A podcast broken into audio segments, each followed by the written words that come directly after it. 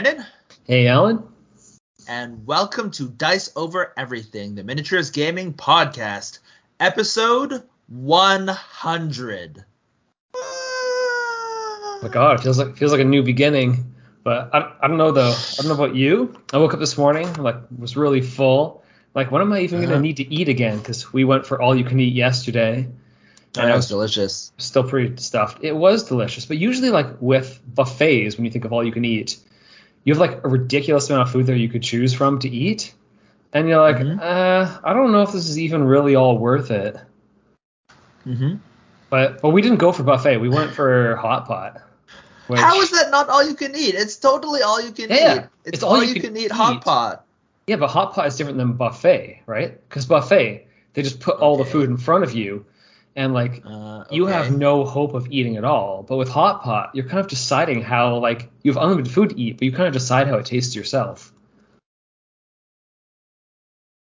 No, I think it's similar, is it not? It's similar that you can stuff yourself into the fact that you can order way more than you should. You can also order way more than you should, and it'd just be terrible as well. But with the buffet, what they put in front of you is just how it's going to taste. With hot pot, you have way more control over what you're about to eat in massive quantities is going to taste, and how good it tastes actually. I guess because you mix. Okay, I actually enjoy hot pot a lot more. I totally agree with you. I think it's mostly just I'm a better cook than a cook who cooked 5 hours ago and just left it in a hot plate. That's basically what it comes down to. In a giant vat? Yes, exactly. Who cooked a massive amount of food 5 hours ago. I'm better cook than that, at the very least. And I think that's what makes it actually better than buffet. The actual, stuffing yourself and ordering way too much, which we did yesterday, so good. Is the same as buffet. So to me, hot pot is just, the best buffet that you could actually get. Because it's, fresh buffet. That could be part of it, yeah. I haven't gone for buffet in ages and ages, but hot pot's still a semi-regular thing.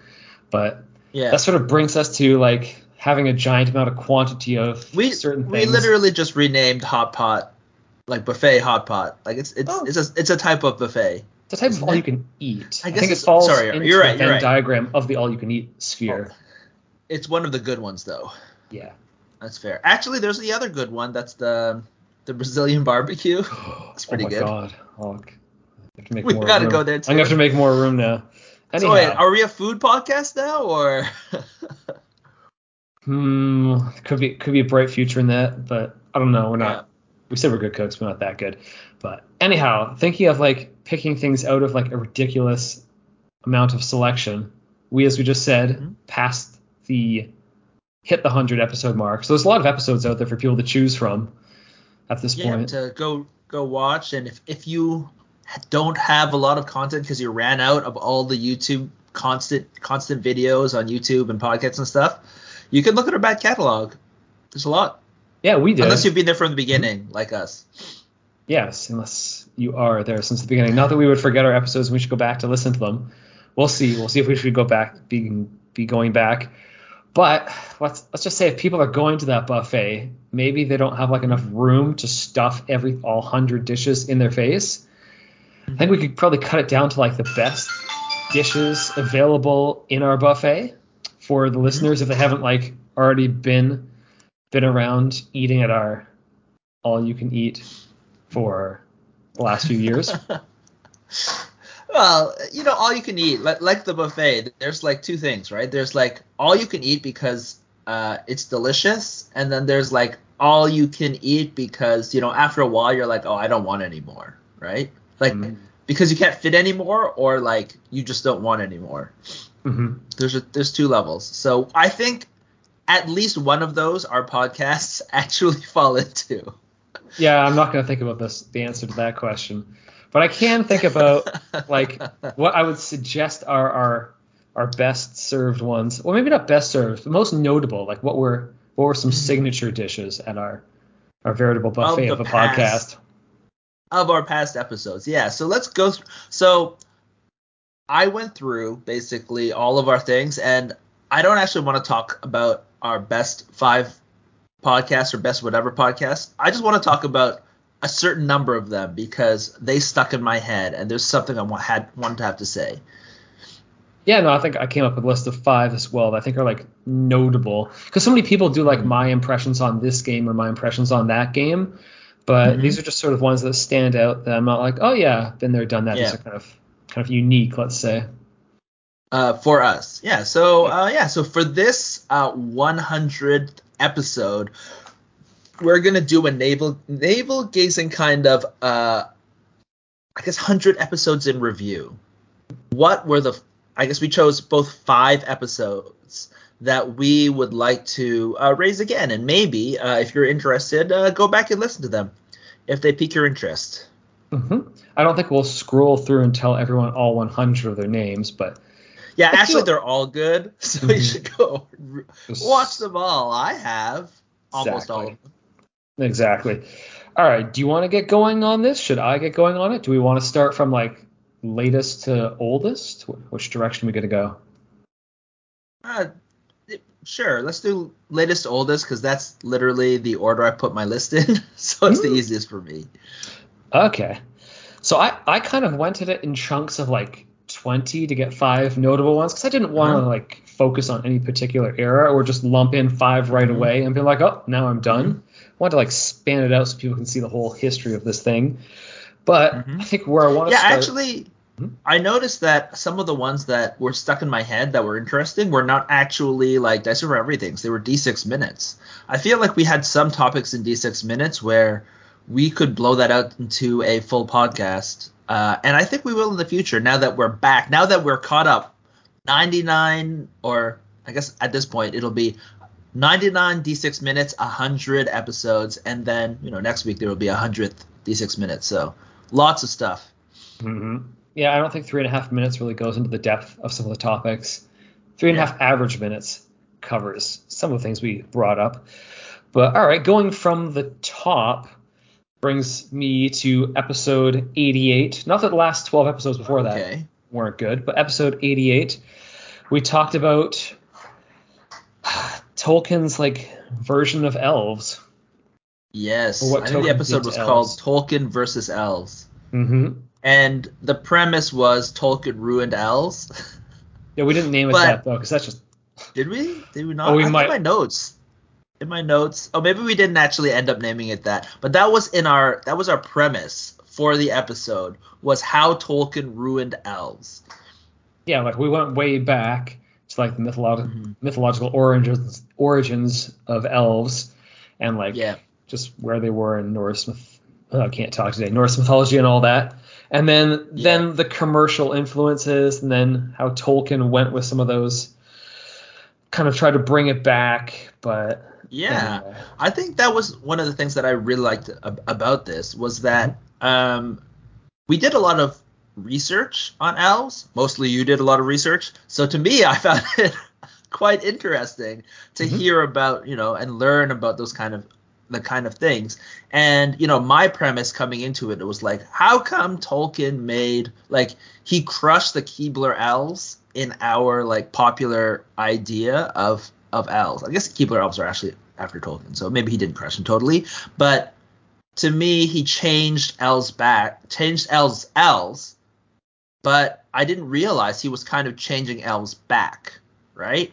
And so even going in, despite my biases, you know, it was one of those like the more you know kind of thing where through this podcast, I think I learned a lot and I kind of came to respect Tolkien's view of elves more than I had going into the podcast. Yeah, it's kind of interesting just knowing where some of the origins of all these like tropes in like fantasy and any other games come from. Just to be like, oh, what takes are out there on them. So I don't know, I like going back looking at all that. Origin history. I actually it was interesting enough that I thought, oh man, maybe we should change our podcast just to be about like deep dives of historical, not super deep obviously, Wikipedia deep dives of different tropes in miniature gaming, and then diving in and seeing the historical contexts, but just like food, you know, that was fleeting. because it was too much work. Yeah, we're not historians. I more consider ourselves to be like philosophers of gaming. That's yes, mm-hmm. of course. So we can do the philosophical underpinnings of Tolkien, Tolkien's elves. That I guess we already did that. So yeah, we can do more armchair philosophy later. Anyhow, do you want to go for your top of one near the top of your list? Yeah, sure. So for me, I actually wanted to talk about our last episode, which was episode 99, Necromunda Community Edition versus 2017. I think it was a notable episode because we kept saying we'd talk about it, and then we finally did. Yes, exactly. And I feel like having listened back to it, it was way too long, and I just realized like. We hadn't done a long episode format for a long period of time, and it kind of showed. We just kept on talking about like every single thing we wanted to talk about Necromunda. We didn't focus it at all, and I felt like I felt like maybe it made it a little bit long to get through. So I would like to go back and just give you the Cole's Notes. By the way, Cole's Notes is like a I don't know. That's an old reference for old people in Canada. But like the condensed version of that episode, which one should you play? Community Edition or 2017? Well, the short answer is go back and listen to the episode. Community Edition. Oh yeah. Yeah. If you want a real Community Edition. Game. Yeah. Play the Community Edition. It's faster. More fun to build up your characters. The capture mechanics are better, and it's being balanced over years. And 2017, the good things are if you want to play one-off games, so if you want to play a skirmish game. But if you want to play campaign, it sucks. It's bad at balancing. The rules are bloated and has win more mechanics. It's terrible. Don't play it. Just use the models. Play the old one. And that was literally what we got to down to. Like that's. The essence of the episode, what it should have been. Yeah, but I guess it was the essence, but like not drawn out for 2.5 hours. Well, now we can claim to have written an academic paper basically on why one is preferable to the other in different circumstances. We have all the backup evidence. We have the references. So, but I did enjoy going through just the history of Necromunda mm-hmm. for me, and just listen to that. Although I obviously know it because I'm the one that said it. But if you want to hear like the history of how it built up. That was the initial part. I thought that was a little bit more interesting. I think in the future, maybe we don't have to go so heavy into the mechanics and stuff like that. But it's just notable because I was a little bit disappointed because we talked about it so much, about our pulling off of the episode. Mm-hmm. Yeah, I'm sure it could have been done in a shorter and less factual method. But, I mean, people can't disagree with our conclusions. Facts. Unless they can do a 4 hour. The one I just gave right now, that was all factual. You don't need the backup and the reasoning. Yeah, just accept that we. Anyways, so we know what we're talking about. Mm-hmm. And if you want to know how we know, go listen to episode 99. Yeah, exactly. We don't have to argue with people anymore. It's all there. All right. So what are we getting into? Number two, the second episode. Yeah, second one you want to talk about. All right, so scrolling further down into our older list of episodes, I got to one of I thought was kind of notable was other art influencing miniature painting. Other art influence. Which one? Which episode was that? That was episode 61. So not well, it was a while ago because we've been doing some D6 minutes lately, but I thought that was just quite interesting because both of us. Well, I don't know, maybe not both of us, but I think just in the wider miniature world, people have been thinking about other ways of painting things other than like your standard Eavy Metal style where you kind of just do like shading for volume shade. You just do volume shading, you do black line, you do edge highlighting. Just thinking, okay, Pokemon there's... Pokemon style. Yeah, you can paint things Pokemon style. You keep on saying Eavy Metal. Yes. I didn't come up with it. It could be replaced. It's called heavy metal. It's heavy, but without the H. Metal is, I guess, technically, if you remove the H, it does say Eevee. But, Eevee Metal is definitely the Pokemon style, which I guess kind of works because they do kind of look like Pokemon. the Pokemon art style. I'm pronouncing the letters as they are. All right. This is real. Yeah, real English. Yeah. Mm-hmm, yeah. This is the philosophical way to pronounce Eavy Metal. Mm-hmm. Well, whatever. Their technique of painting might be wrong, so I'm just going to pronounce it wrong. It's all fine. Okay, fair enough. Oh, wow. But, shots fired. Mm-hmm. Their technique is actually wrong. Okay, go on. It's just going back through, like, looking at other historical art things and seeing how painting actually looks cool on 2D canvas. Or just looking at, we think we were looking a lot at, like, graphical art, like computer graphics arts, for how that sort of influenced current painting styles and all that.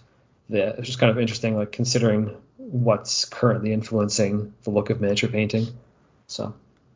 Yeah, and kind of the influence of, like, I don't know, the professional artists coming in to the space with the, it was, and the ability to make money off of it, like make a living off of miniature painting, which I don't think, existed before. And we went through a bunch of different things. Did we mention Caravaggio? I think I did, because at that time I was painting the corpse grinders for Necromunda. And I was going back and looking at, like, Caravaggio's painting style. Oh, Caravaggio, just like Eevee. I'll pronounce that one properly. Forget pronouncing anything new properly. Yeah, just looking at it. Sorry. I pronounced it in American, Caravaggio. Oh, sorry, Caravaggio. I'm just going to say all my pronunciations are Canadian as opposed to American or British.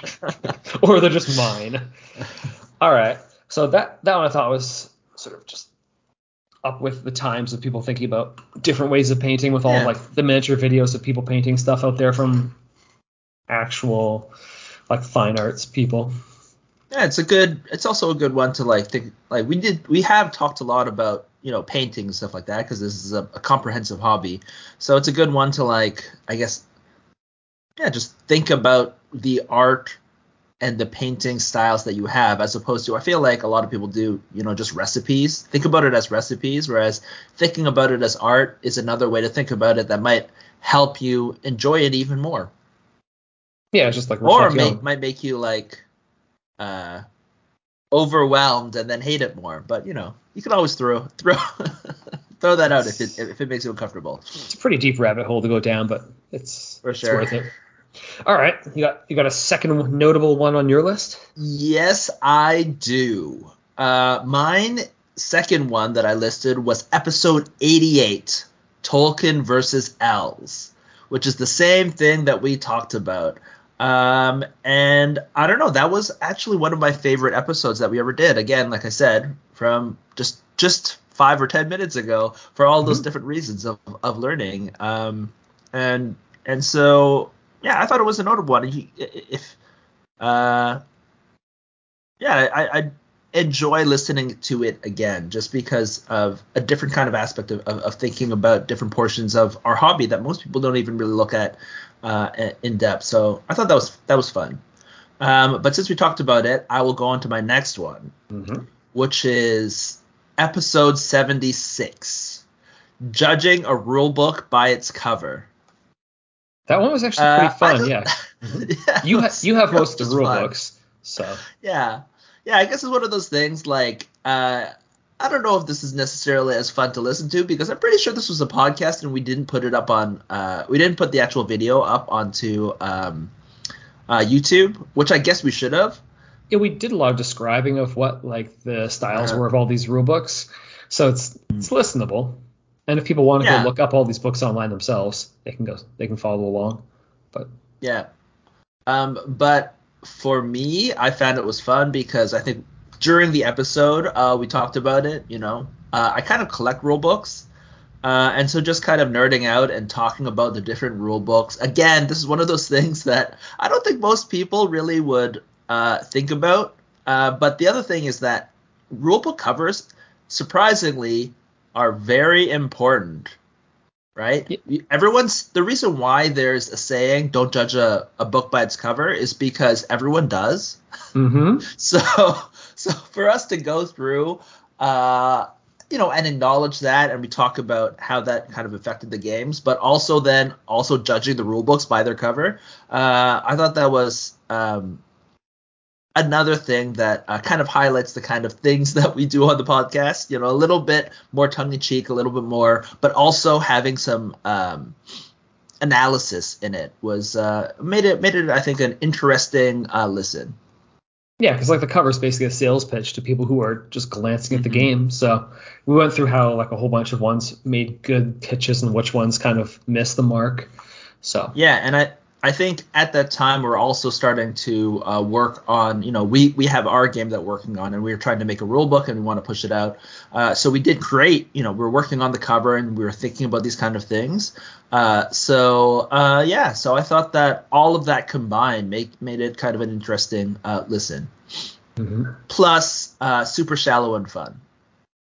Yeah, this was not a deep dive. There wasn't really. There was some philosophy. I think it was a deep dive. That's the point. It was both a deep dive and ridiculous. A deep dive into ridiculousness, but also impactful at the same time. Which you know, that to me is something that, you know, is different and a good hit, I think, in my opinion. Yeah, no, I definitely remember covers of books. Like if you start playing the game a lot, it starts to leave an impression on you about what the game is. Yeah, we should judge some new rule books. We should do that periodically. Maybe that's a D6 Minutes just as a follow-up. Just go through the game store shelf and just browse. I mean, you might buy, but I'll try to, you know, just take some pictures. Yeah, I got some new rule books, so we can go take a look at new stuff. All right, so I'll go. I guess now that you've taken the first crack at these, I'll get on to my third. Sure. All right, so my third one, sort of midway down the list of the past 100, got me to wargaming turnoffs. Wargaming turnoffs, okay. Yeah, and I think it's just during this era we were doing a lot of, again, you know, because we're thinking about our game and like analyzing, like you said, the philosophy of wargaming. Yeah. So we had a lot of like analysis of general topics like this about wargaming in general and things that, you know, interest you and things that don't. So yeah, what about this specific one kind of hooked you? Well, I think it just ties into sort of like how we look at, like as I said at the beginning, there's a lot of episodes about like our first impressions on this game or like our impressions on the new edition of this. The wargaming turnoffs, I think it's just kind of like a summary of a whole bunch of other episodes and the perspective we take on like whether we like games or not. So rather than having to like go through every episode and piece out like what seems to matter to make a war game decent and what can break for us, like certain aspects. Did we talk about what other people who are not us, what turnoffs they are for them, or did we focus more on like our view? Well, so we went back and read through our whole list of the last 100 podcasts and looked at the view counts.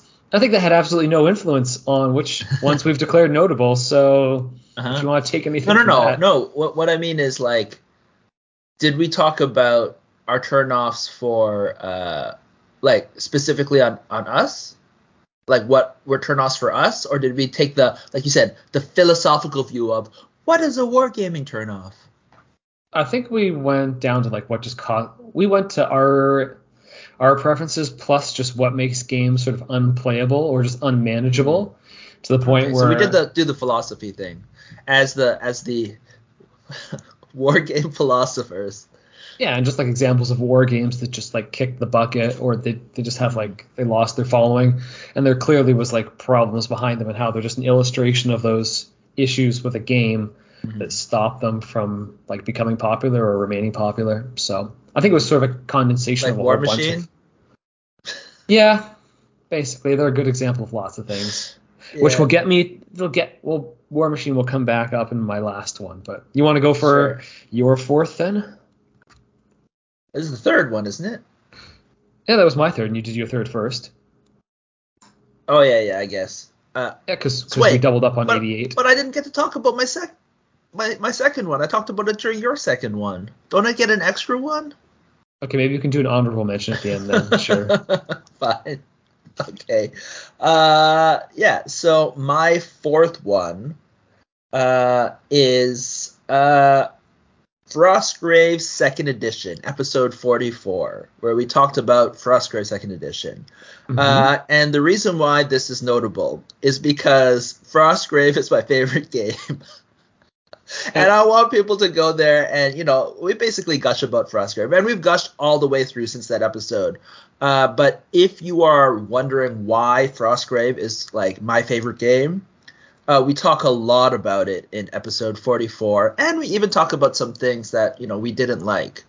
And I think basically, even though, you know, we've played a lot of games since then, and there's some slight changes in our thoughts, or at least in my thoughts. I didn't ask you yet. But I think overall, it still set, like, my thoughts are still the same, which is Frostgrave 2nd Edition is amazing. It's the best game out there right now.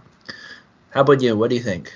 Yeah, no, it took so many things in the right direction that we had even done as, like, house rules, because they're sort of the obvious things that needed tweaking, or just, like, you needed, like, a friendly agreement not to do certain things. That it codified a whole bunch of those, just like not taking too many guys you shoot, that we kind of made an agreement, don't just make an army out of guys with bows, just in case we put like light terrain down, and whoever has all the bows just wins. And unless you have fog, in which case they just lose. So it's just like a binary thing where you're like, okay, I fogged up, your entire army sucks. Yep. Or I didn't fog up, and your entire army is broken. So it is. Yeah. So so there's like so many changes. It's a great game. And again, I guess generally in the philosophical sense, during that time, I guess we started doing a lot. Well, I guess we were doing a lot of different reviews of the different games that we've played. And I think the Frostgrave one, maybe it's because we liked it so much. We played so many games in the first edition. I think we had a lot to say, and it was just a good overall review, and it was a game that's great. So it's one of those things you can go back. I think is worth a listen. Yeah, no, it does lots of things right. Yeah, I guess the one thing is that at the time, so they had redone all the spell lists, and at the time we hadn't really seen any real issues with the new spells. Having played for, I guess this was like. Now 2 years ago, haven't played for 2 years. I do have a list of 10 spells that I think probably should be changed and updated, but they're not nearly as the issues with them are not nearly as big as they were in first edition, and they don't break the game. So no, it's just sort of making things more playable and making a few obvious things less required. Could happen in a third edition, but it's not a game that is demanding a new edition by any means. Yeah, for sure. Almost just like 10 spell house rules is probably good, which is, you know, when we go into our next campaign, we're probably gonna raise them up and see how many of them you guys shoot down. So, but yeah, basically this was just an excuse for me to gush about Frostgrave. That was my number four. Yep. All right. So my number four continues the trend of just like thinking of how we analyze war games, and that gets to episode 35. Of positioning versus abilities in war games. Okay. So I think at that point we were thinking a lot about why War Machine kicked the bucket. Yes. Because I was starting to cut apart War Machine guys to make them into guys for Frostgrave. Like, this is you know how over this is. I'm just going to start cutting these people up and making them into new stuff. I think I'd sold at that point most of my armies except for my main ones. I still had a little bit of a hope for it coming back, but I had a lot of War Machine armies, so I had a lot to sell. So I'm not sure we really went into this, but Frostgrave is demanding on the players from like the positioning aspect and from knowing the abilities of everything's aspect. Like there's certain games where you have all like these combo things going on and all that. But you don't have to necessarily worry quite as much about the positioning. Like, it's not about like how in rank and flank games everything's about positioning. It's about the angles you attack from, and like the distance you are from your opponents and how many charges they can get off. In War Machine, it's like an I go you game, so your position relative to your opponent matters an enormous amount. So you can't alpha strike them, and just knowing the abilities for everything on the cards, like, huge as well. Otherwise, so many games, yeah, would just kill you. Yeah. But, I mean, sorry, what was the topic again? It was positioning versus ability in war games. Because, like, games can, like, have interesting depth in both realms. Because we think about Infinity. Infinity is all about where you have your guys, like, in position to make attacks, to defend your flanks and all that. So it's got lots of positioning, but it might be a little lighter on, like, comboing. There's combos, but it's a little lighter. And there's games like Malifaux that are more like War Machine, where you've got to know your cards, you've got to know what abilities sync with each other, and then go off. But it's not like it's rank combos. Yeah, but it's not as rank and flanky, because you've only got, like, around a dozen guys on the board. And so, your opponent can also interrupt your actions, because it's alternating activation in Malifaux. So you can make a couple moves, and then they see your combo coming up, and they try to mitigate it as much as possible. Whereas, you know, in War Machine, if you didn't see it, you dead, bro. Yeah, if your position's not perfect in Malifaux, you can start moving stuff around to kind of fix the problem. Yeah, I can see that one. But it's just sort of an approach for viewing, like, how war games actually play, like, what the underlying mechanics make the game play like. Mm-hmm. So I'm just going through that. Do you feel like this helps solidify us as war game philosophers when we started going into these kind of things? Yeah, exactly. This is like our this is our turn to be war game philosophers. This is our list of, like, references of why we're war game philosophers. Yeah, I had one in. This is not an honorable mention, but I did have one that I want to talk about, verticality in wargaming, which it was a little bit later, but the same kind of things we talked about, you know, these kind of aspects in the game and how they affect, you know, our views. Mm-hmm. So I'm not sure there's much else to mention on it, but I think it's just good for people to think about that, like, going into what type of game they want. They're like, oh, this game looks cool on the face. Yeah. But then just going below the surface, seeing what the mechanics are, and seeing whether those mechanics, like, fulfill what you want from your war game. Like, if you want, like, all that deep esoteric knowledge, do they make you happy? Yeah, do they make you happy? But what philosophically, But what are you looking for to make you happy? Do you want, like, this massive tome of knowledge, and you're like, I'm like so learned at this game? You just you feel very accomplished, like, pulling off all your knowledge? Or do you just want to go into it and, like, strategize against, like, your opponent by reading the board state, and you want something that's more about positioning? Like, it comes down to what you want. You want those adventure kind of things, which I think the excitement kind of things, and we probably talked about that as well, but I don't know which episode that was. Yeah, so there's a lot of episodes, I guess, and this is a good example of one where, you know, like you said, like, we take the view, and you could dive in philosophically and see and analyze different aspects and why you like the game or do not. Yep. Yeah, these are sort of the episode. I don't know. I like picking out these episodes because they're a through thread in lots of other episodes. All right. So those were our episode 4s, our 4th notable picks. On to your 5. So my 5th. Is episode that I want to talk about is episode 28. How simple can a war game go? And again, like, this is again a philosophical kind of thing that we talked about, right? And I think we've had that consistently throughout our things, and these are one of the most interesting things, at least for me, especially when I listen back, right? Just to hear different kind of aspects in the war game and the potential of war games and the potential changes of war games. This one is specifically notable because of this, or around this time, I think it was Warcry that kind of sparked this idea. But this idea of how simple can a war game go also was the genesis of the game that we're working on right now, Blood of Stars, right? And at that time, the game that we were working on, well, I guess was just how much can you boil down a war game, and we tried a bunch of things out. So we even did some playtesting, which, you know, makes us, you know, in some ways better than Games Workshop. Yeah, no, crazy you could do that. But it's just we have. I'm just joking. Obviously, they playtest at least as much as you know we did that day. Yeah, because we have around mechanics. Yeah, because we have deep games we're willing to play, like Infinity. Mm-hmm. I don't know if we were still playing War Machine at that point. I don't think so. No, I don't think so. No, but we're willing to play deep games. And the thing is, I'm not willing to have multiple deep games. That's just too much of a commitment for like, you know, having to work and stuff like that and sleep.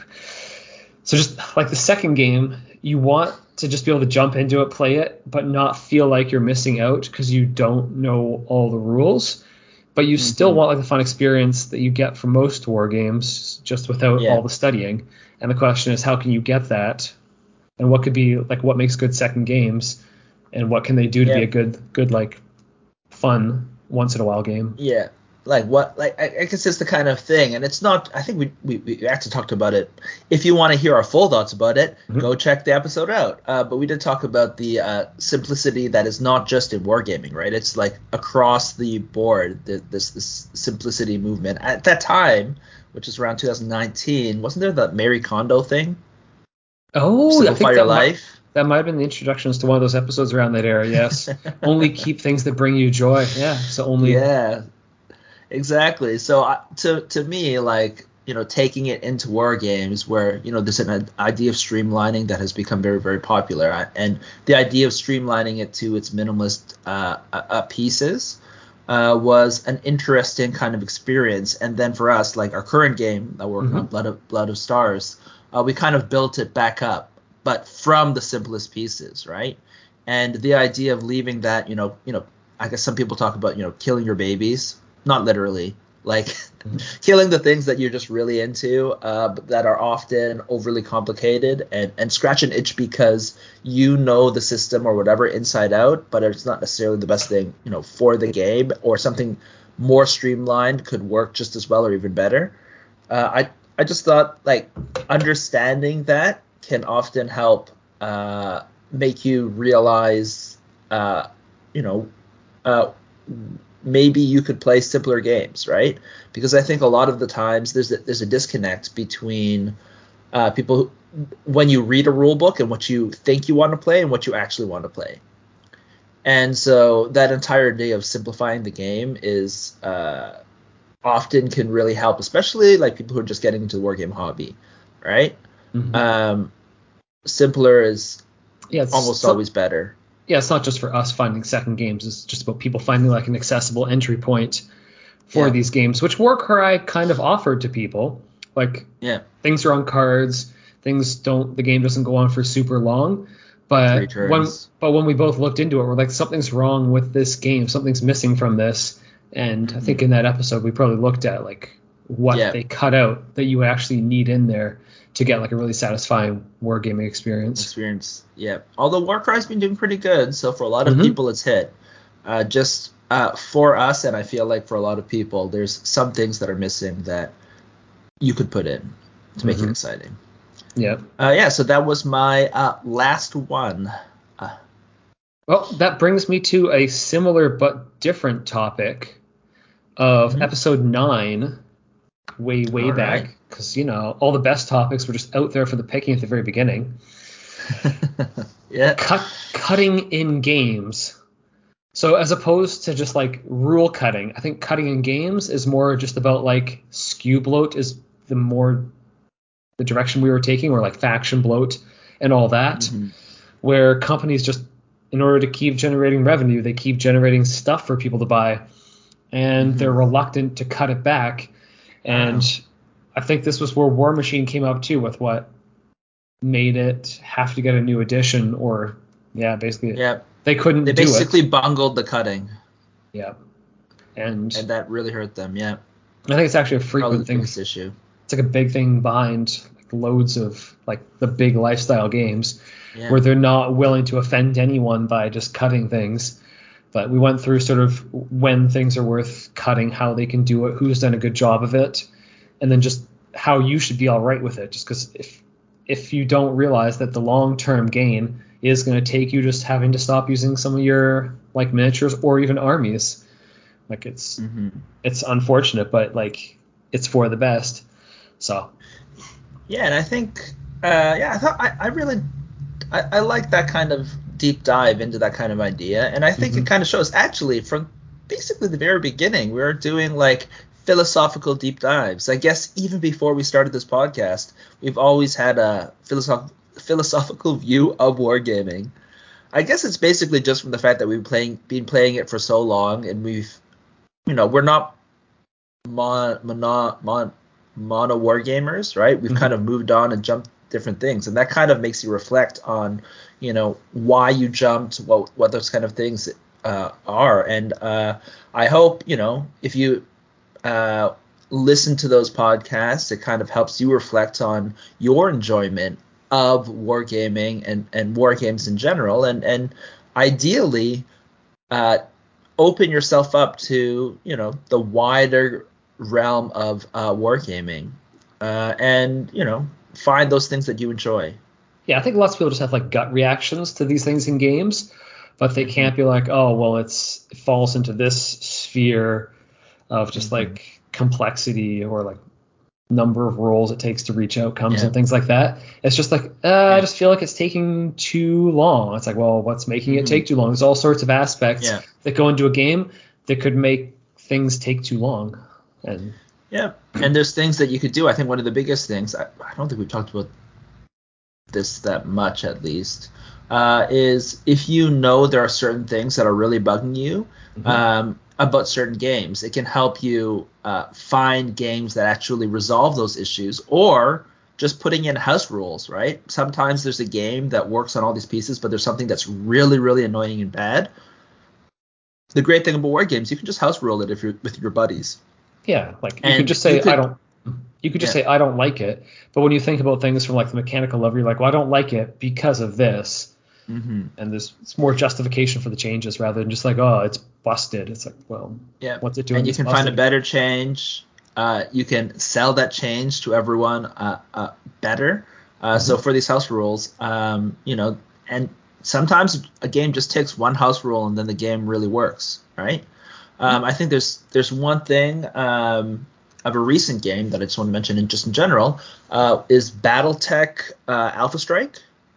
Okay. Alpha Strike is quite good. You know, it's a streamlined version of BattleTech, but there's a couple of things that I don't necessarily like about it. One thing is I'd rather play on spaces when I play BattleTech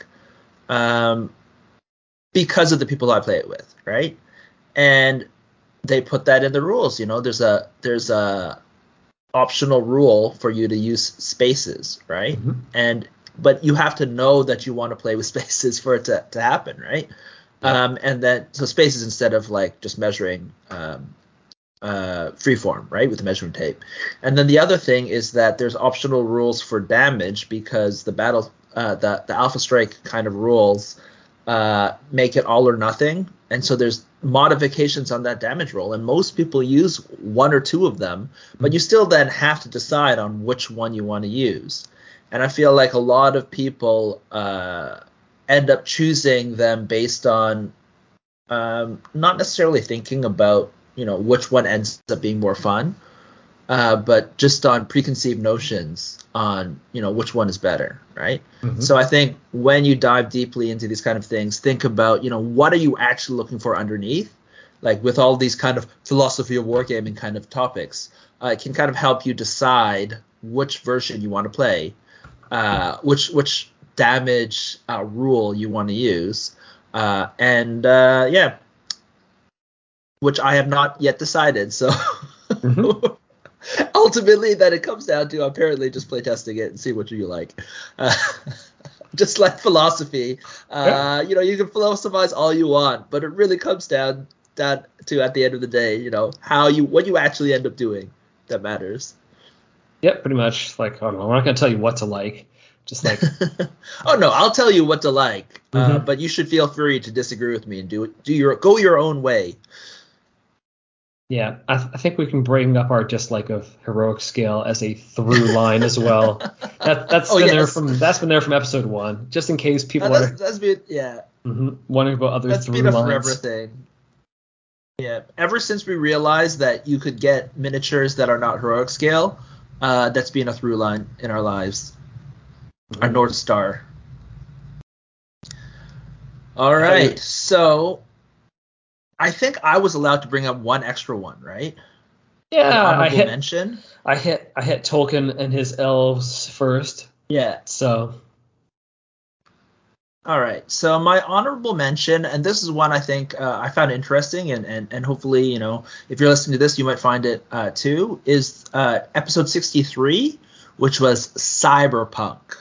Okay. And to me, this was actually similar to Tolkien versus Elves. I think we did a lot of, again, Wicca research, as in reading Wikipedia as research.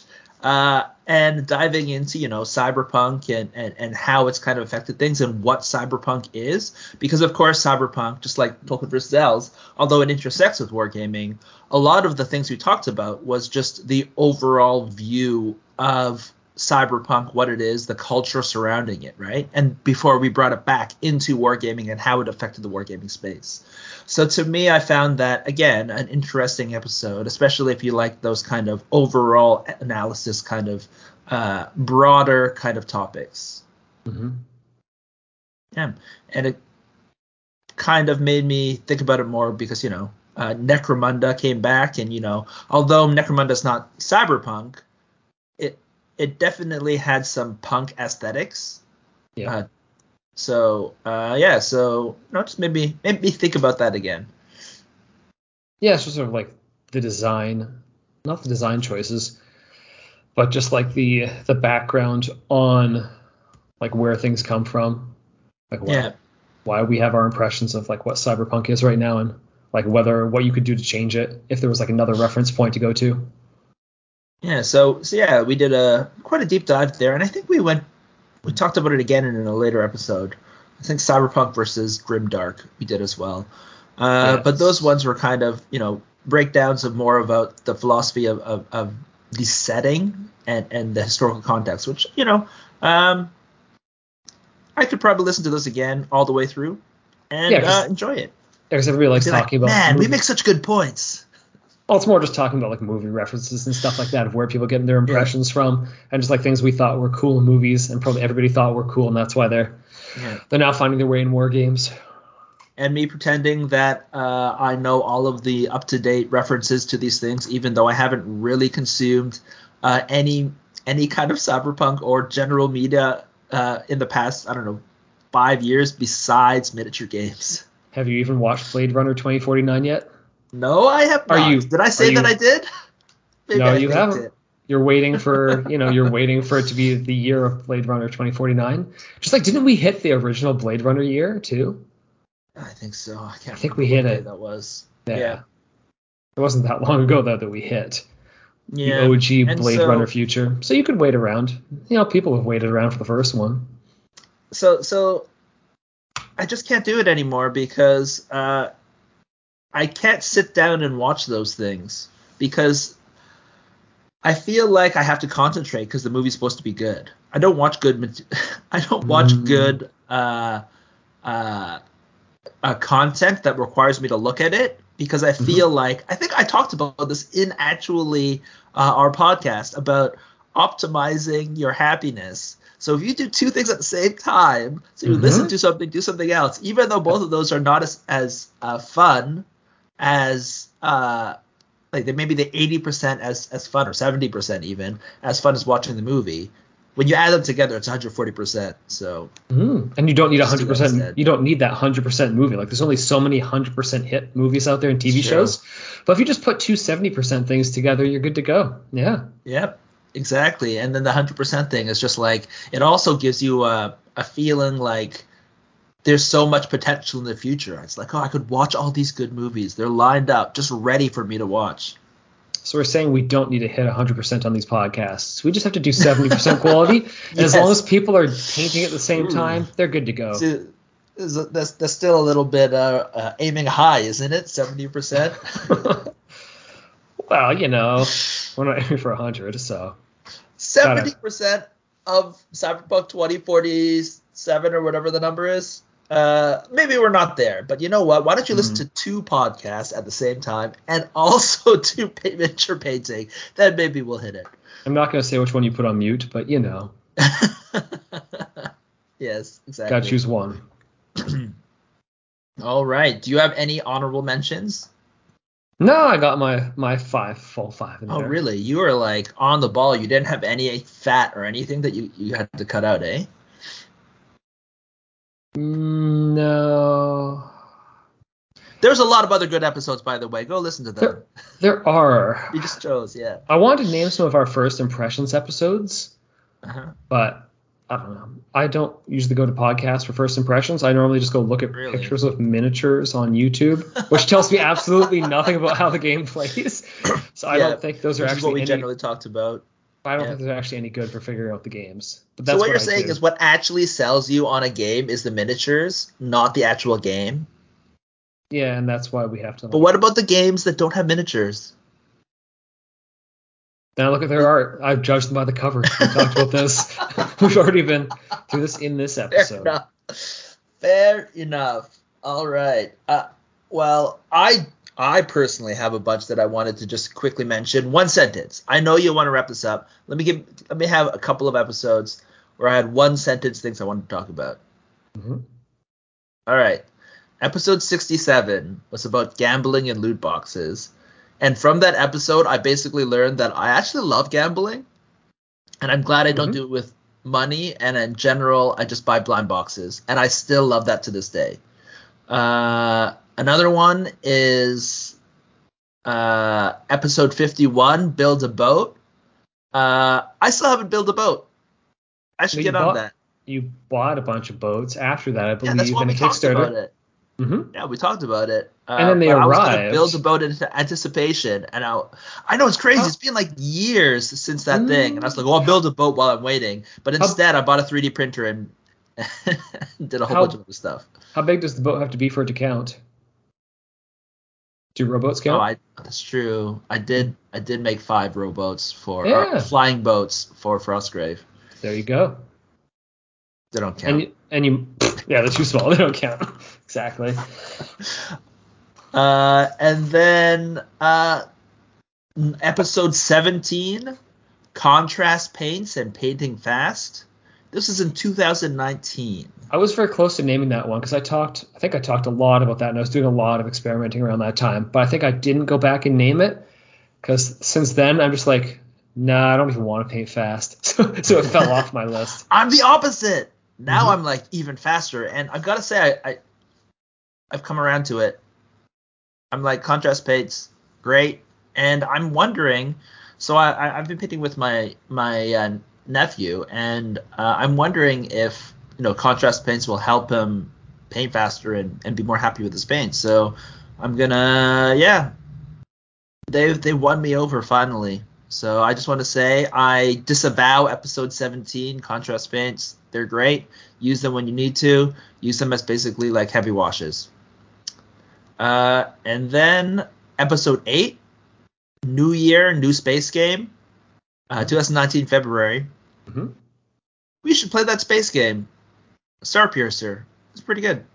We should then take a look back about what we've learned about making games and whether it matters there. I think I've already had some thoughts on it, but yeah. Was that the first game that we collaborated on together? I think so. Yeah. So that's just notable. That's 2019. Mm-hmm. And then, of course, episode 1, which was X-Wing, number 1. 2018, September 12th. Notable just because that was when we started this podcast. So we have been doing this for almost 5 years. Well, no wonder it's so hard to remember some of those episodes. Yeah, if you remember some of those early ones, good job. Mm-hmm. All right. Yes, so that's basically all of my quick things I wanted to note. Yeah, and I think that gives... I think that gives people who are just like tuning in lately an idea of like what to look for if they're going back further about what might be like, because most of our podcasts aren't like spur of the moment, like what's in the current release schedule things. Our D6 Minutes, we get into that a lot, but like, what came out this week? What looks cool to us? Yeah. But those podcast topics, you can sort of go back and listen to them later. Unless we get a Frostgrave 3rd edition, in which case the Frostgrave 2nd edition won't be relevant anymore. Unless that edition ruins it, and there's a community edition that goes back to 2nd. Oh, that's true. Mm-hmm. Oh, we should talk about community editions. That's a good topic. We should rush these in. I'm actually quite happy now. Yeah, so with that episode's in review, it also gives a view of, you know, having looked back at it and getting back into longer form episodes, what we're going to do in the future. Mm-hmm. Yeah, I think we said we wanted to. I think we knew what sort of episodes we enjoyed, and we did take a bit look about what people like watching. So I think we said we'd cover like Frostgrave a bit more because, I don't know, we really enjoy playing it.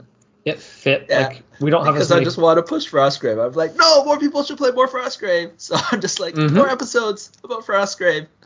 Well, I bought another Frostgrave warband when we were hanging out at a game store yesterday. And like, you're like, what am I you doing? I'm like, ignore me. I'm just scrolling through the pictures on this website to find all the products that they have out of the selection. I bought a warband. Yeah, it was crazy because like literally 2 weeks ago you were just talking about how I just bought this new I bought another warband for Frostgrave. New warband, and then you're just picking out a warband after that. That was the notable thing. Well, the guy at the game store counter was like, "Well, we got lots of new miniatures to paint." I'm just like, "Yeah, that's just like one box worth of like GW, like a small box, not even a big box." He's like, "Yeah, okay." Oh, yeah. I probably will speed paint these though.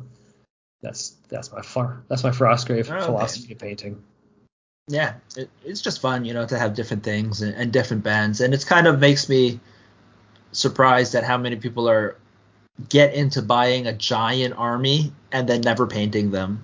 It's so much cooler and more fun to paint 10 guys and make them look great and finish them, and they look way better on your shelf than just like a giant shelf of gray. You get the whole joy of thinking about the aesthetic you want to go with them, doing like a test paint, and then you aren't stuck for the next like half a year using that scheme. Yeah. And if it's not good, you're like, oh well, the scheme wasn't that good. It was only like 15 guys. We should talk about the reasons for painting small warbands and the ways to make them happy and ways to make them look good on yourself as 10 guys. Interesting topic. Oh man, there's so much stuff. That's the kind of thing. Go looking through these past 100 episodes has made me kind of raring to go to get more into these deep dives, talk about the philosophy of wargaming as opposed to the D6 minutes were just kind of like more just different kind of questions randomly shouted out there. But like getting back into philosophical reasons why we like war games or choose different things or like certain styles of painting. I'm really looking forward to the next couple of episodes. Yeah, like I think that can fit into Frostgrave just because the warbands are so small. You can just take different approaches with their painting, different approaches with how you build the armies, all that, and kind of fit those things into them. Yeah, so that, I guess, is our episode 100. 100 episodes in review. Yep, notable episodes from the past 100. Yep. If you have enjoyed any of those episodes or you have any episodes that you'd want us to talk about, give us a shout. Email us at contact@diceovereverything. Yep, or find us on Facebook or Dice Over Everything. This has been Alan. It's been Brandon. Bye.